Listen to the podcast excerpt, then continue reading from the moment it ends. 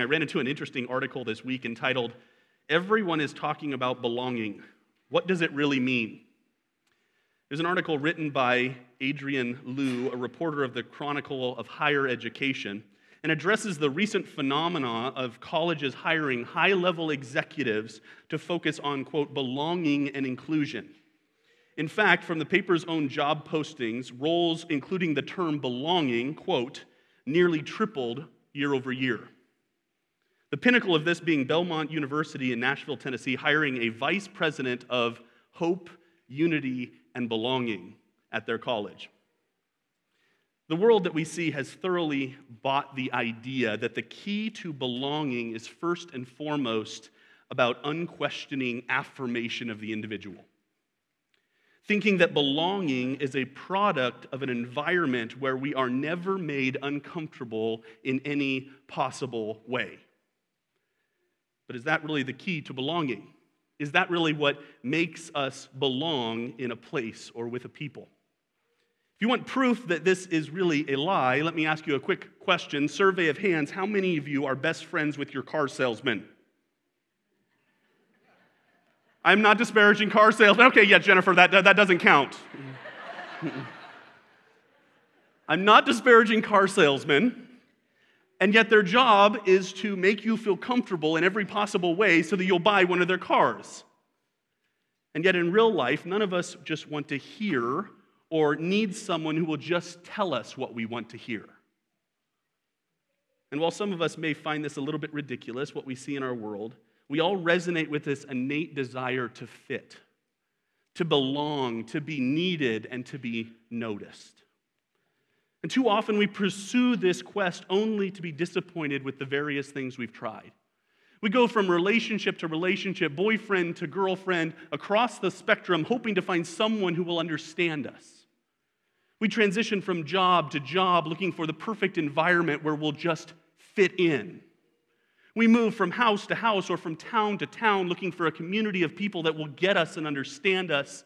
And we hop from church to church, looking for our fit all in a fruitless attempt to feel like we truly belong, and we end up disappointed over and over again. This morning, I would submit to you that there is only one way, only one place that is designed by God to fulfill that longing in our hearts the body of Jesus Christ. Let's read 1 Corinthians chapter 12 verses 12 through 31.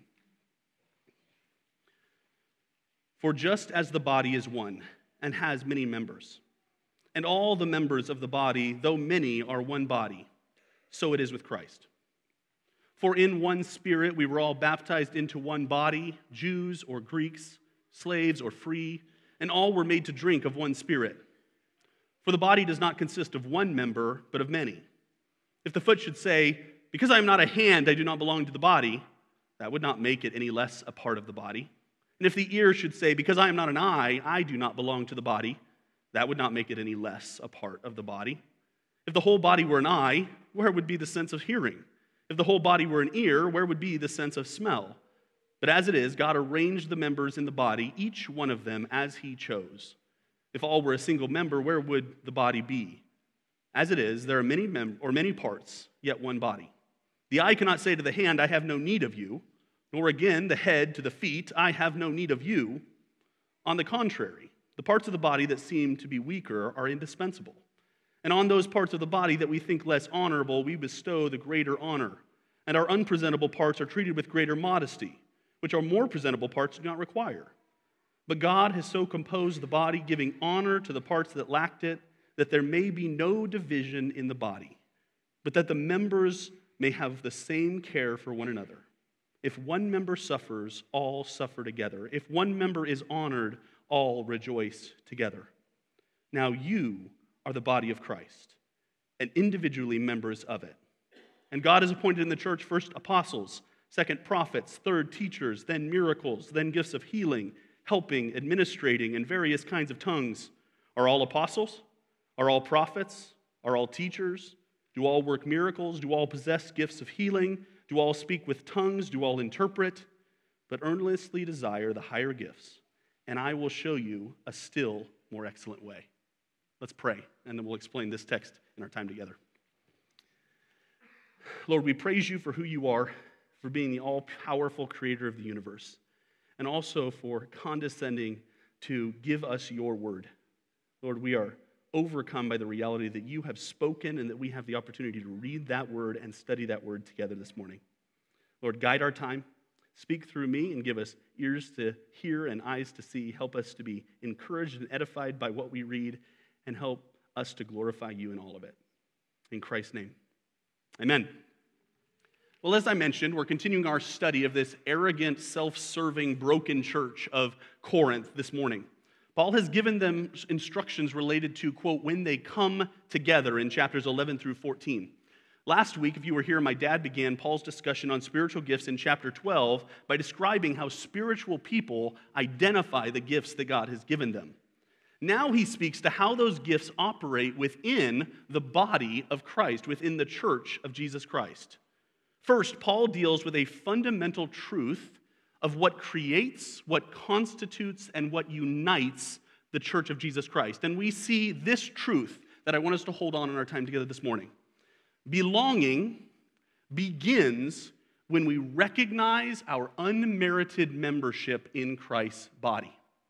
The starting place for belonging is recognizing our unmerited membership in Christ's body. Let me explain what I mean. Look at verse 12, Paul highlights two key realities for us to take into consideration. First, verse 12, our membership in Christ's body. Look at this. For just as the body is one and has many members, and all the members of the body, though many, are one body, so it is with Christ. Paul brings up this illustration of the physical body. And the good thing about a text like this is I don't have to give you a lot of illustrations because the fact of the matter is we all have a walking, talking illustration. Paul says, Your body is just like the body of Christ, is just like the church of Jesus Christ. And he speaks of the body as the body of Jesus Christ, the church. Now we have to note here that Paul has, I think, two things in mind. First of all, when he speaks of the body, he has the reality of the universal church. The church everywhere, part of the church that we'll be praying for in countries and places where we'll never see those people, the universal big C church. But more specifically, he has the manifest local church in mind. Remember, he's writing to a specific group of people, a specific congregation gathering members of the church. But the second thing we need to note here is what he means by members. When he uses this term, and all the members of the body, what is he talking about? It's easy for us in our modern terminology to assume that he means members, as in like members of a church. Members here, as we read through this, just keep in mind that members means parts. It means like our members, our arms, our legs, our organs, whatever the case might be. It's a piece of the body. So when he uses members, that's what he's referring to, and we should keep that in mind as we go through. So keep these two dynamics in mind as we walk through and explain this text. But he says, all the members have been brought into unity in one body. They have been grafted in, if you will, to the church, to the body of Jesus Christ. Now, how does this take place? What is the process by which this takes place? Look at verse 13, and he speaks of our receipt of the Spirit. For in one Spirit we were all baptized into one body Jews or Greeks, slaves or free, and all were made to drink of one Spirit. Now, it's worth noting there's this little statement in the middle, Jews and Greeks. We'll touch on that here in just a moment. But the first phrase and the last phrase of this verse are really to be thought of as parallel lines. They're basically speaking to the same reality, this common baptism experience. And by that he means the baptism or giving of the Spirit, and this common drinking of the Spirit, which is the same sort of idea. This idea that we have received the Holy Spirit at the moment of salvation one time for all, which is precisely why we have manifestations of the Spirit for the common good, like we talked about last week. Now, what is this talking about? Here we go, back to Ephesians. Turn in your Bibles to Ephesians chapter 1. If you're in 1 Corinthians, Ephesians just a few books to the right in your Bible. Ephesians chapter 1. I love Paul's description of what takes place here, and I want to read that together this morning. Ephesians 1, verse 11 through 14. Paul writes, In him, being Christ, we have obtained an inheritance, having been predestined according to the purpose of him who works all things according to the counsel of his will, so that we who are first to hope in Christ might be to the praise of his glory. And then this In him you also, when you heard the word of truth, the gospel of your salvation, and believed in him, were sealed with the promised Holy Spirit, who is the guarantee of our inheritance until we acquire possession of it to the praise of his glory. Paul makes very much the same argument in Ephesians that he's making here in 1 Corinthians when he's saying our membership in the body, our involvement, our participation in the body is the result of our personal redemption and receipt of the Holy Spirit. He's saying you cannot fundamentally belong to this body without having accepted the free gift of salvation through Christ and having received the gift of the Spirit. This is important to note, and we'll talk about it here in just a moment. Because sandwiched in between these two phrases, this idea of having been given the Spirit is this reminder of the unity and the diversity that's present in the church. Here he says, Jews and Greeks, slaves and free. Two categories of people that would not mix in the Greek or Roman world. And here he says, this body is composed of these diverse backgrounds. Four, Look at verse 14. He summarizes what he's trying to get them to understand here in verse 14. He says, The body does not consist of one member, but of many. He looks at this church that was expecting everyone else to look just like them and think just like them and act just like them, and anybody who didn't was valued as spiritually less mature. And he says, belonging begins with recognizing the access we have to the body we recognize that we have each been given a free gift of the Spirit through redemption in Jesus Christ. That was our entrance into the body, not some impressive ability that we brought. That's what we've been studying all the way through the book of 1 Corinthians. He's saying you can take pride in none of what you've been given because it's all a work of the Spirit. And so he says, This belonging, you want to understand this belonging to this body, it begins by recognizing that you've been given access through Jesus Christ and the Holy Spirit. And how easy this is for us to forget once we've been believers for a while, isn't it? We get so easily trapped in this idea of thinking one of two extremes. Some of us have a tendency to think that we're a part of the church, but we're a rather insignificant member. Maybe we're a pinky toe that doesn't really have a vital role in the body. As I understand it, you can have your pinky toe cut off and basically you don't notice the difference, right? Am I right on that? The doctors in the audience? Or maybe your appendix. They're like, I'm a minor appendix. I'm basically a disposable organ, and nobody has any value for me in this body. That's one way we're tended to think. There's other of us that are convinced that we're an elite class. We've been given the sort of spiritual gift that makes us an essential organ that the body couldn't do without. And heaven forbid, if we ever left, the church would probably fall apart. This is the same things that the Corinthians were tempted to believe. They looked at themselves, and some of them were going, I have no place in the body. I have no value or contribution. And others were saying, I don't know what the church would do without me. He's going to address both of those issues as we move forward. But the other thing I think that this speaks to is the recognition that if you're sitting here this morning and you have not placed your personal faith in Jesus Christ and your salvation, we are thrilled that you're here. We're glad you've joined us for worship. But one of the fundamental aspects that comes to being a part of the church, belonging in a fundamental way to the church, is accepting Jesus Christ and having received the Spirit that He gives.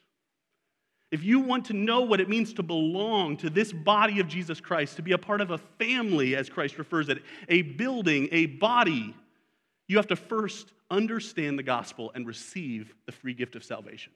That you couldn't earn your salvation in and of yourself, but you needed Christ to pay the penalty for your sins, and that is your entrance into the body of Jesus Christ. It doesn't matter how long you attend here, it doesn't matter how you grew up, it doesn't matter what your parents or your friends or anybody else believes. What matters is have you placed your faith in Jesus Christ? That is the start of your belonging in the body of Christ.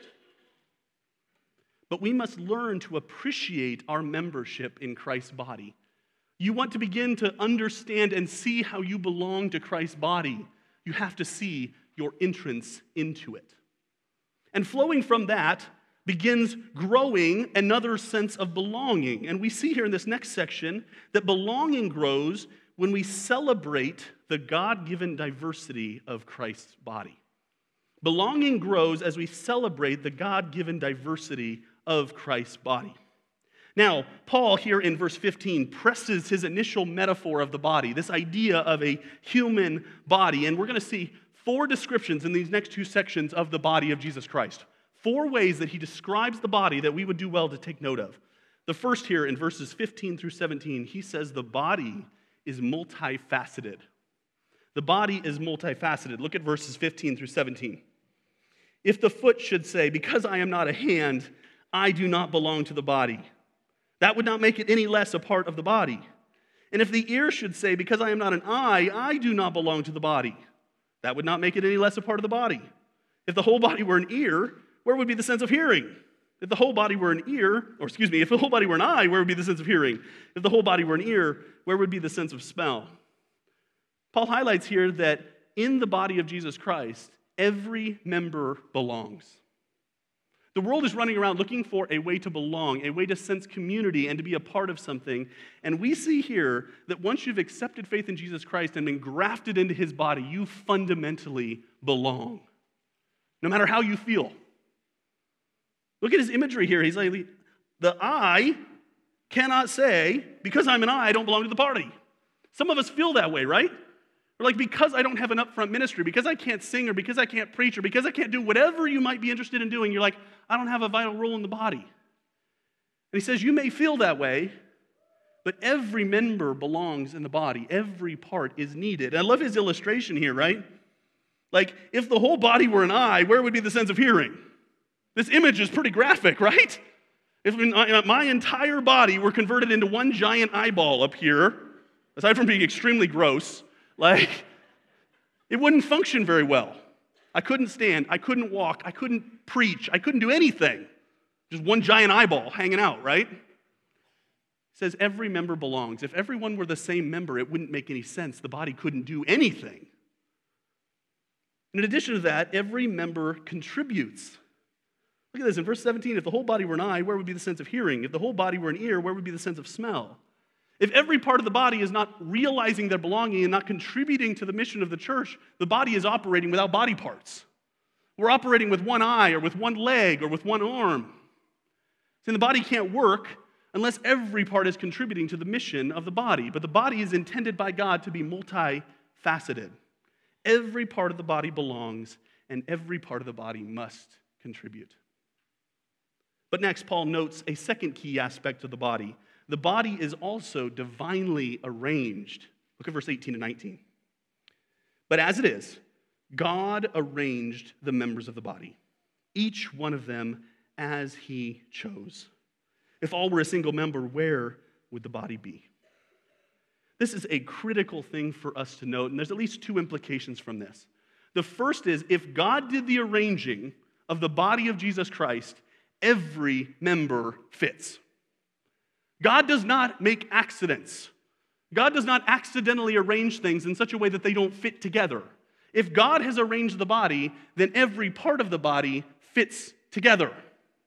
Again, regardless of how we're feeling, regardless of whether you're like, I don't think I fit, I don't think that I jive with the other parts of the body, he says fundamentally, if God composed it, you fit.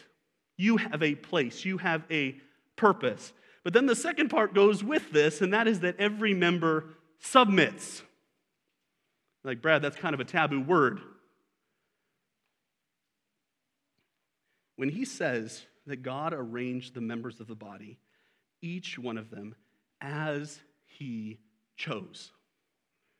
If you are a member of this body and you are not connected to the head, which is Jesus Christ, you will never be able to function appropriately. If you are trying to function in your role as a body part while stiff arming the head and saying, I don't need your direction, I don't need your leadership, I'm going to do my own thing, it's not going to work. Some of us like the idea of Jesus and a relationship with Him, but we don't really like the idea of being a part of the body. To, to decapitate the body is to result in a dead body. You can't have the head without the body. Every member must submit to Christ as the head of the church in order for the body to function correctly. Every part of the body must be faithful in the place God has placed them. We should seek to be faithful in whatever role, in whatever capacity, with whatever gift God has chosen to give us. And then here comes the drumbeat again. In verse 20, Paul summarizes and reinforces what he's saying in case we're not picking up on it. As it is, there are many parts, yet one body. Diverse body parts, unified body under Christ's leadership. Our sense of belonging to, to the church, to the body of Christ, will grow as we celebrate the God given diversity and arrangement of the church. We must learn to celebrate that diversity, not be frustrated by it. See, the, the fact of the matter is, for most of us, we operate all the time in our lives without recognizing what the vast majority of our body parts actually do. I mean, sure, we know our hands and we know our feet and we know the skin and all these sort of things, but I have absolutely no idea what some of the organs in our body do. Until your thyroid quits working, most of us are like, What's a thyroid? Unless your gallbladder starts having trouble, you're like, What's a gallbladder? A few years ago, one of Jenna's uncles had to have an organ transplant. And it isn't until an organ quits working that you realize the effect of that on the rest of the body. The whole body feels it because the whole body needs it. Our sense of belonging to the church will grow as we begin to celebrate the diversity of the gifts God has given His church. But this runs against everything in our culture. It runs against our hyper individualism and our hyper expressive individualism in America. But you do recognize, don't you, that denying your belonging, denying your fit in the body in the church of Jesus Christ equals rejecting God's arrangement of it. If you go, I don't have a value to add to the church, I don't have a place in this body, you are saying, God, you don't know what you're doing when you put this thing together.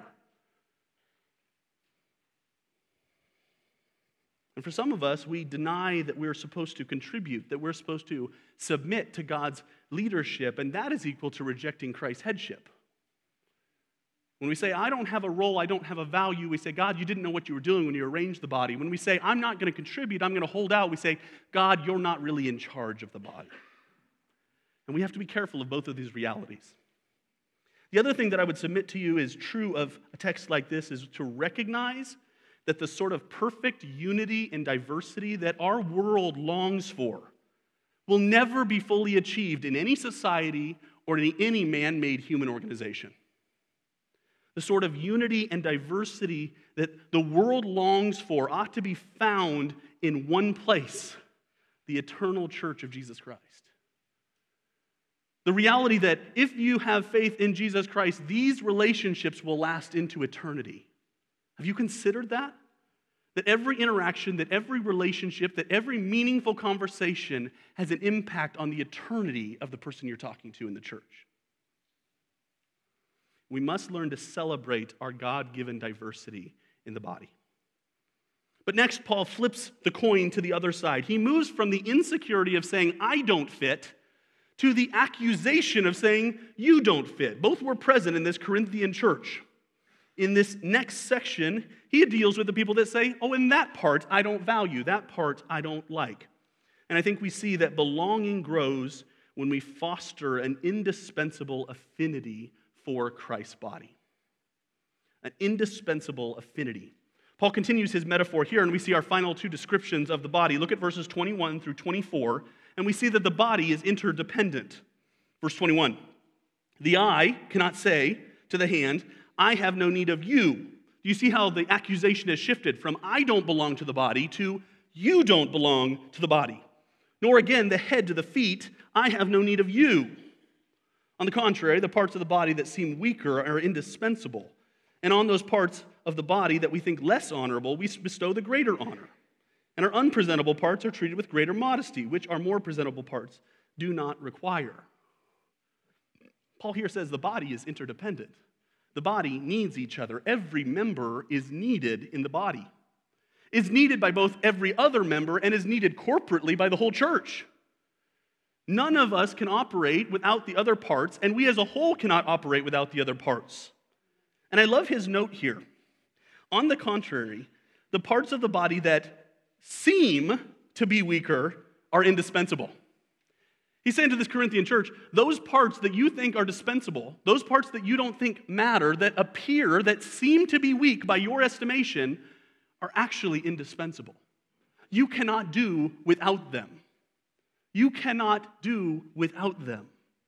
And because of that, every member needs to be honored. He goes on and he says, and those parts of the body that we think less honorable, we bestow greater honor.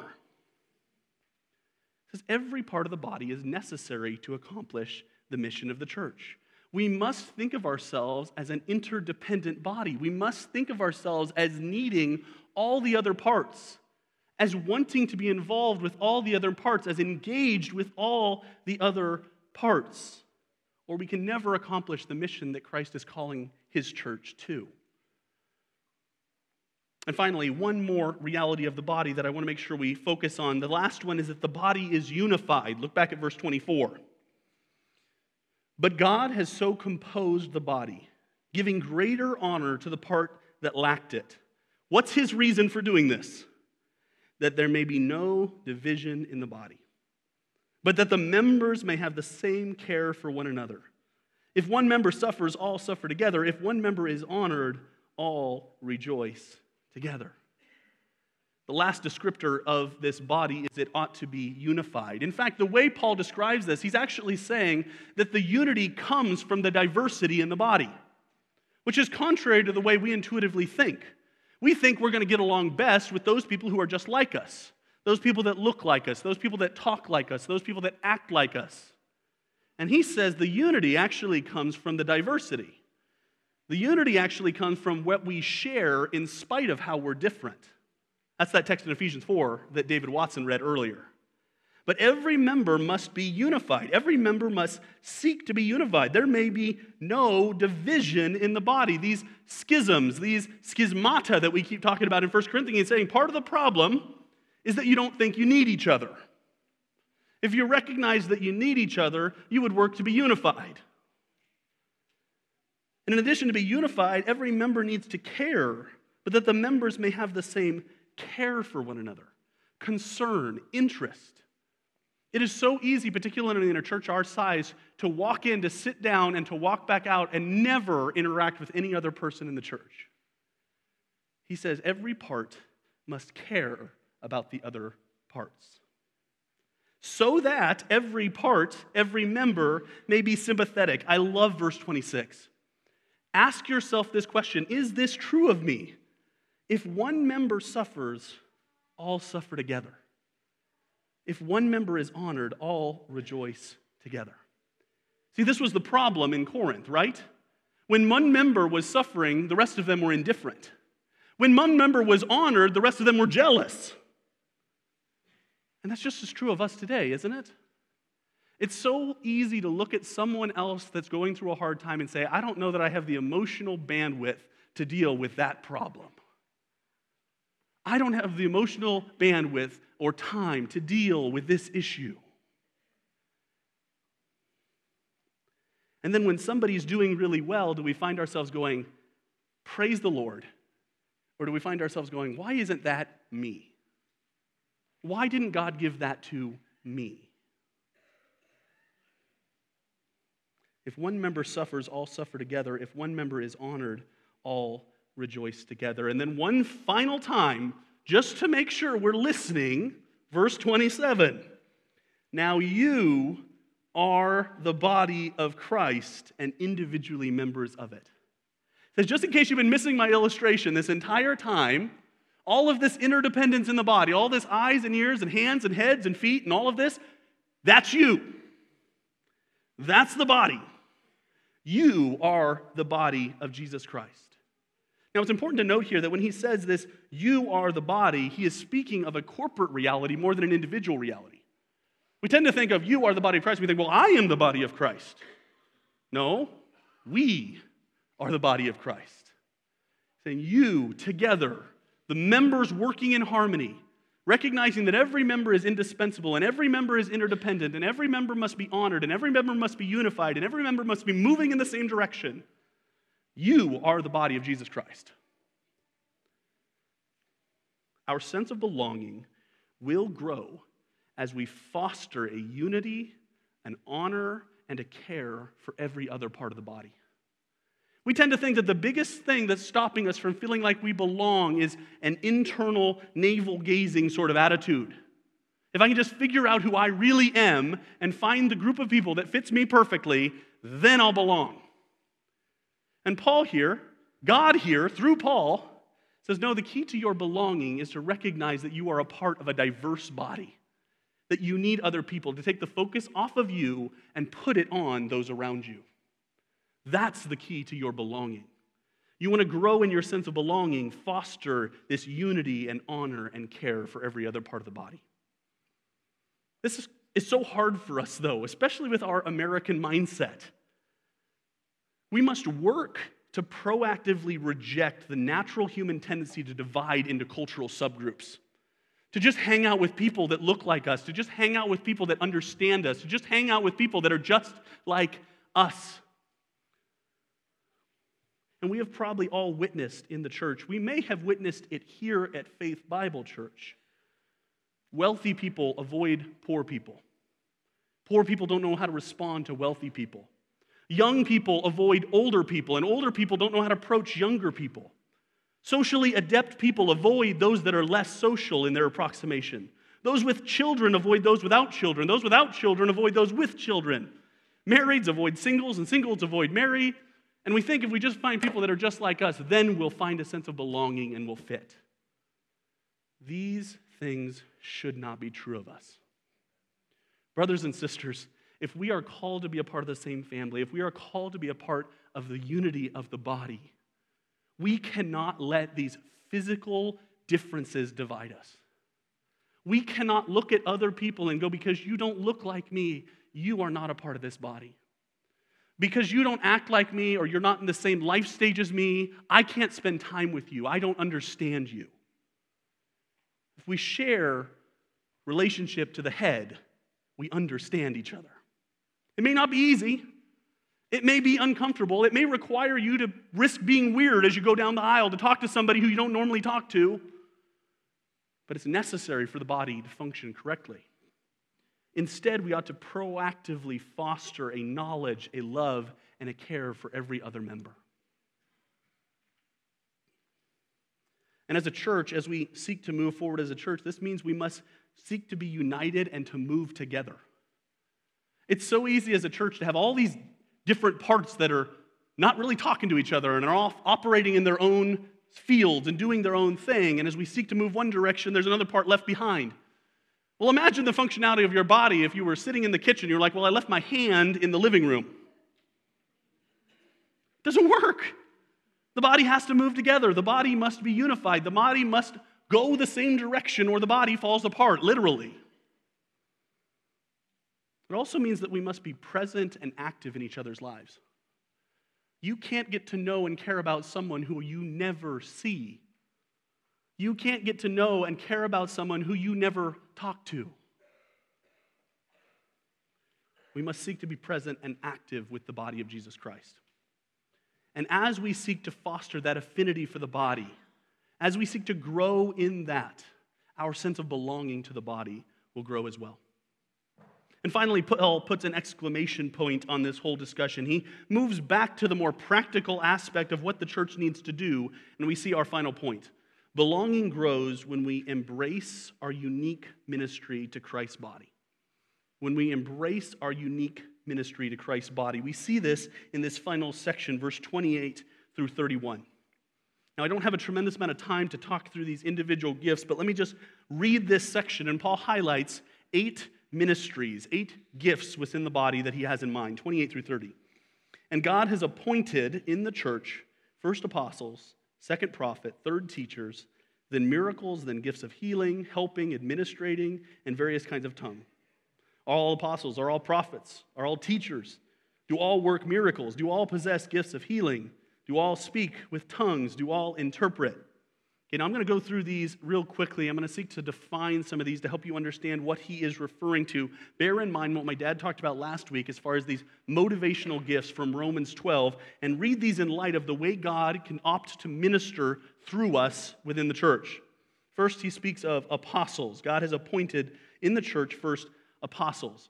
Now, there was an official role of apostle in the first century, those that had been with Jesus, those that had a unique authority. I don't think that's primarily what he has in mind here. That term gets used more generically in other places in Scripture. I think this is the divine enablement to start churches and cross cultural ministries. It's that beachhead ministry of starting something new, of beginning a new endeavor to a people that would otherwise not have the opportunity to hear the gospel. So he speaks to those that are enabled to do that. He speaks to prophets the divine enablement to proclaim God's truth with power and clarity and timeliness, to say, Thus saith the Lord. We'll talk more about this when we get to chapter 14, so I'll address that more there. Thirdly, teachers, this divine gifting to seek out, to understand, and to explain truth. There are some in the body that are just Bible nerds. We should all seek to love the Word of God, but there are some that are just a little overboard, right?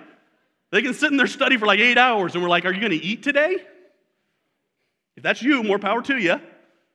But there's that ability that God gifts, that ministry that God gives to some in the church. And then we get to some more divisive ones. I get it, but let's try and define these miracles. That's the divine ability to serve as an instrument for God's supernatural power to authenticate the message and open gospel doors. Again, if you want to have a discussion about whole cessationist or non cessationist discussion, I'm happy to have that afterward. I don't have time to go into it up front here. But God chooses at times to perform miracles through his people. Healing goes along with that, the divine ability to serve as an instrument for God's supernatural physical healing of people. These do not guarantee, none of this handicaps God and says, You must operate by my power. We don't have the authority to tell the head how he must operate. So don't hear that in either one of these. But this sometimes happens. Helping, the divine ability to enhance the ministry effectiveness of others, to come alongside someone and help their ministry, to move their ministry forward, and to come alongside to bring helps as well. Administrating, I don't like this term too much. The, the literal term is the idea of steering a ship. Administrating makes it feel kind of like bookkeepers, but the idea here is more the divine ability to guide the church, to implement plans, to pursue goals, and to pursue the vision that God has given the church. And then lastly, tongues, the divine ability to speak spiritual truth in languages never learned. And there's two things I want to note real quickly about this. First of all, this comes back up in chapter 14 as Paul addresses tongues specifically, so I'll define it more when we get to that. But the other thing I want to note is that Paul lists tongues last. That is not an accident. This church was infatuated with tongues. They were convinced that this was the one gift, that if you couldn't have any other gifts, you had to have tongues. And Paul says, just in case you're curious, I'm going to put that one last. Just so you understand what I'm talking about here. It's not about one gift. Now, do you see how these gifts, these ministries could be trouble? All the parts are complaining about each other in the church in Corinth. The church starters are complaining about those with administration. Because they're like, How are you slowing me down? I'm trying to do my ministry and I'm trying to get going. And the administrators are going, Well, I'm just trying to get things organized. They're pointing fingers at each other. Those with helps are frustrated that the teachers and preachers just want to talk all the time. They're like, Why can't we just do something already? Let me do something. And all you want to do is talk. And the preachers and teachers are like, Well, we're declaring the gospel, you know. Everyone's fighting over miracles and healings, and they're jealous of the gift of tongues, saying, I wish I had that one. It's pure chaos. Ministries, gifts running around the church without unity, without organization, without submission to Christ's headship is chaos. It's madness. And you're also worried about your own individual ministries. You're totally oblivious to what Christ is trying to do through your church. And he reminds them they're not all apostles, they're not all prophets, they're not all teachers, workers of miracles, healing, tongues, interpretation. He says, God chooses our gift. God chooses our roles. God chooses how our gifts will be used in the church. We don't get to be possessive of those things. But we shouldn't ignore or be jealous of other people's gifts either. And we can be guilty of that. Like, I wish I had that gift. I wish God had given me something else. Why does He choose to work in me and through me this way?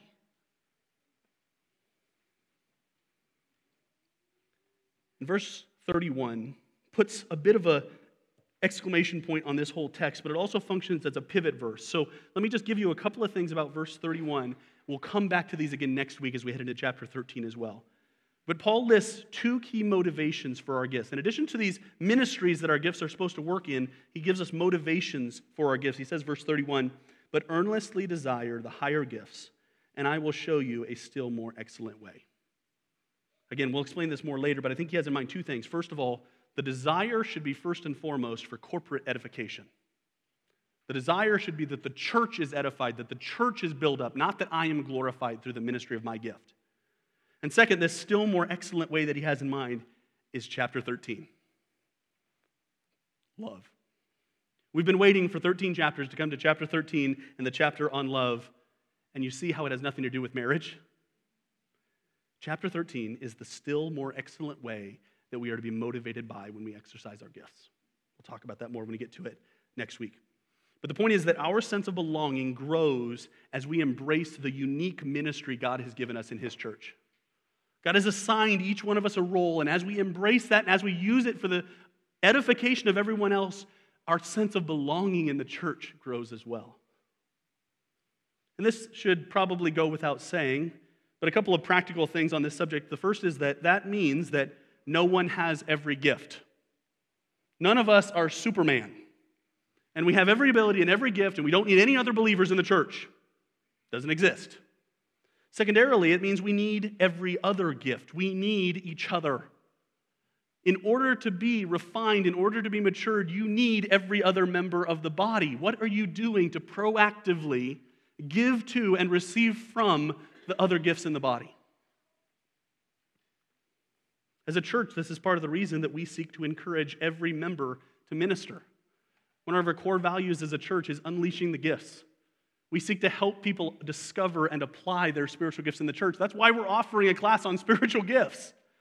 Because that we believe that we are not fulfilling our purpose as a church if everyone is not ministering out of their gift. And that does not mean that everyone has to be engaged in a formal program of the church. But everyone has to be engaging their gift within the ministry of the church in order for us to do what God is calling us to we must learn to embrace the unique ministry that God has given us and God has given other people in the church. What's the point?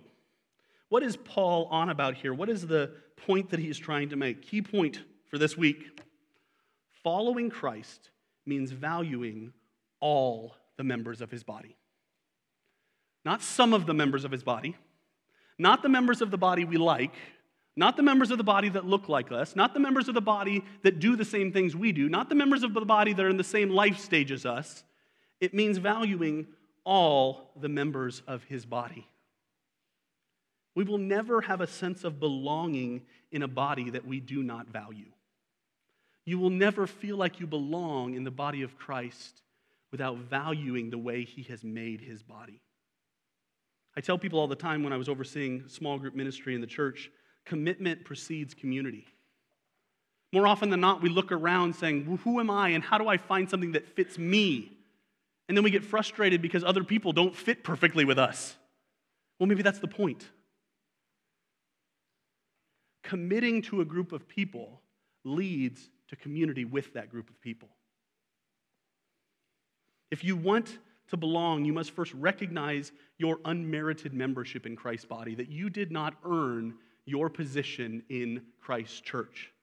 You must learn to celebrate the God given diversity of Christ's body. He didn't make everyone like you, and He did that on purpose. It's actually a good thing in His church. You must foster an indispensable affinity for Christ's body. Say, what can I do that will make me grow in my love and knowledge of the other people who are in this body as well? And lastly, Embrace your unique ministry in Christ's body. Say, How might God use me? How might I might be dependent upon Christ to serve the people he's placed in this body with me? One more thing, and then I'll wrap up. I love the way Dietrich Bonhoeffer puts this in his book, Life Together. Hear this.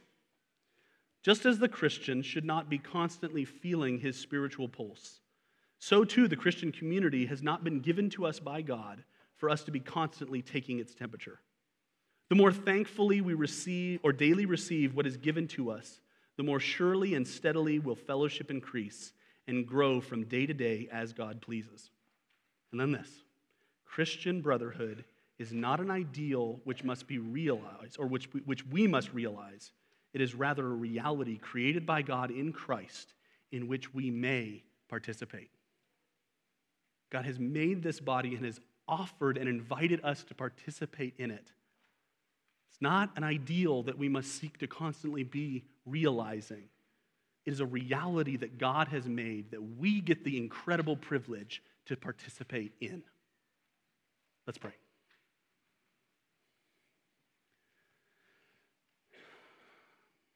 Father, it's so easy to get frustrated with gifts that don't look like us in the body.